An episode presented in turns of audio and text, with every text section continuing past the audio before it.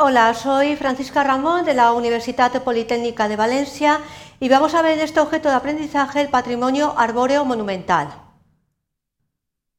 Los objetivos de este objeto de aprendizaje son los siguientes. Comprender el concepto de patrimonio arbóreo monumental y describir las medidas de protección reguladas en la legislación que les es aplicable.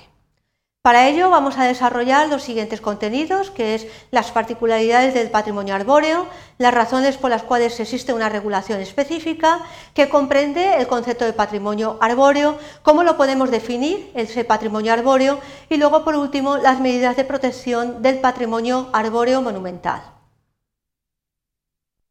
Lo primero que nos planteamos cuando hablamos de patrimonio es en qué se piensa. Pues normalmente cuando eh, relacionamos el patrimonio con un objeto, siempre pensamos en eh, bienes inmuebles, en monumentos, en catedrales, en acueductos, etc.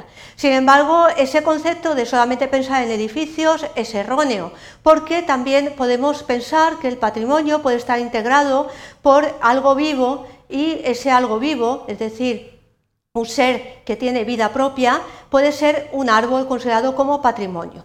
La pregunta sería, ¿puede ser el árbol considerado como patrimonio? Pues la respuesta es que sí. Es decir, hay una legislación específica que va a regular ese árbol eh, como, eh, como, parte del patrimonio cultural y sobre todo eh, ser protegido de acuerdo a su importancia y consideración.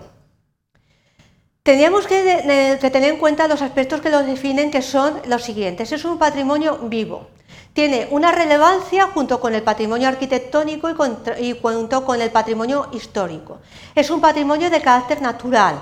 Hay que tener en cuenta que hay que eh, tener presente la educación ambiental y también el llamado desarrollo sostenible, eh, lo que es el disfrute de los bienes para las generaciones futuras, de acuerdo con eh, un no agotamiento de los recursos.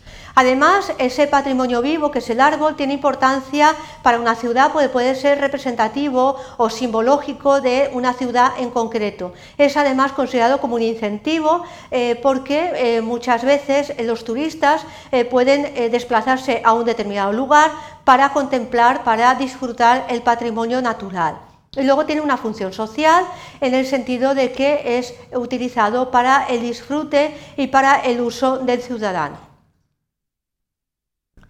¿Cuáles han sido las razones para que exista una regulación específica, una regulación en concreto de la comunidad valenciana, eh, que es la única que existe que regula el patrimonio arbóreo monumental? Pues las razones han sido las siguientes. Primero, características de carácter ambiental.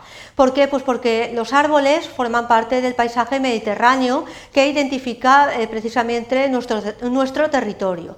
Luego, otras razones de tipo histórico, porque desde tiempos remotos han existido ejemplares que han sido especialmente significativos para la comunidad. Y luego la existencia de la llamada biodiversidad, porque existen unas especies que solamente eh, las podemos encontrar en el paisaje mediterráneo, en nuestro territorio, y son identificativas de nuestra ordenación territorial. Esa existencia de grupos y ejemplares eh, botánicos únicos tiene un valor eh, que es eh, considerado histórico por un lado, un valor cultural, un valor científico por el análisis de los ejemplares y un, lugar, un valor denominado de recreo para la utilización, el uso y disfrute. Tenemos que tener en cuenta que muchos ejemplares se encuentran en parques, se encuentran en, pues, en vías, también se encuentran en jardines históricos y son disfrutados por la comunidad para el descanso, para eh, el juego, etc. ¿Qué regulación se aplica? Pues hay una ley específica, que es una ley autonómica, que es la ley del año 2006 de Patrimonio Arbóreo Monumental de la Comunidad Valenciana. Esa es la legislación que es aplicable, en este caso, al patrimonio arbóreo monumental.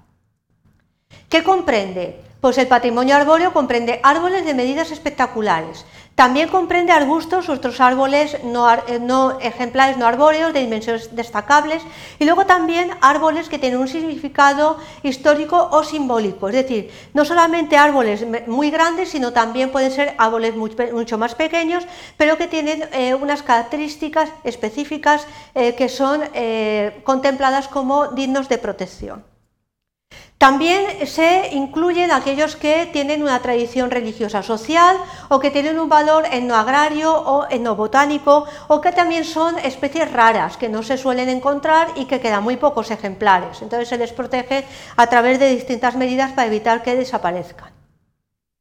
¿Cómo podríamos entonces definir el patrimonio arbóreo? Pues como un conjunto de árboles que tienen unas características eh, botánicas específicas, tanto que pueden ser monumentalidad, circunstancias de edad, es decir, ejemplares muy longevos por el porte, son ejemplares eh, que son muy grandes, que, son, que tienen mucha envergadura, o porque están ligados con un acontecimiento de carácter cultural, científico o ambiental que los hace únicos, y sobre todo porque hay que protegerlos por esas razones. La protección se establece de dos, maneras. Una protección genérica, que son aquellos ejemplares que tienen unas características que tenéis aquí en la pantalla, que tienen o bien una larga vida o bien tienen eh, una altura considerable y sobre todo tienen unas dimensiones específicas que contempla la legislación. Y luego hay otra eh, declaración, una protección de carácter expresa, que son aquellos que han sido declarados por la Generalitat a unos determinados ejemplares que son monumentales o singulares. Las conclusiones a las que llegamos es que hemos visto que hay un concepto específico de patrimonio arbóreo y una regulación por parte de una legislación concreta destacar las características para que un ejemplar pueda ser protegido mediante dos sistemas de protección, o bien un sistema genérico que es automático cuando los ejemplares tienen unas determinadas características, tanto de eh, longevidad como también de porte, o bien una declaración expresa cuando el ejemplar tiene unas características específicas de monumentalidad o de carácter simbólico o histórico.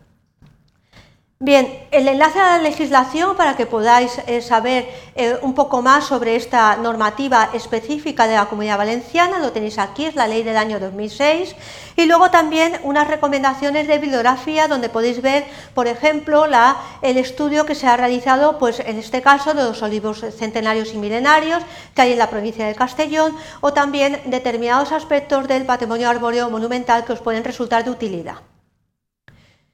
Bien, espero que con estas explicaciones eh, tengáis ya un, conocimiento un poco más específico del patrimonio arbóreo monumental y muchas gracias por vuestra atención.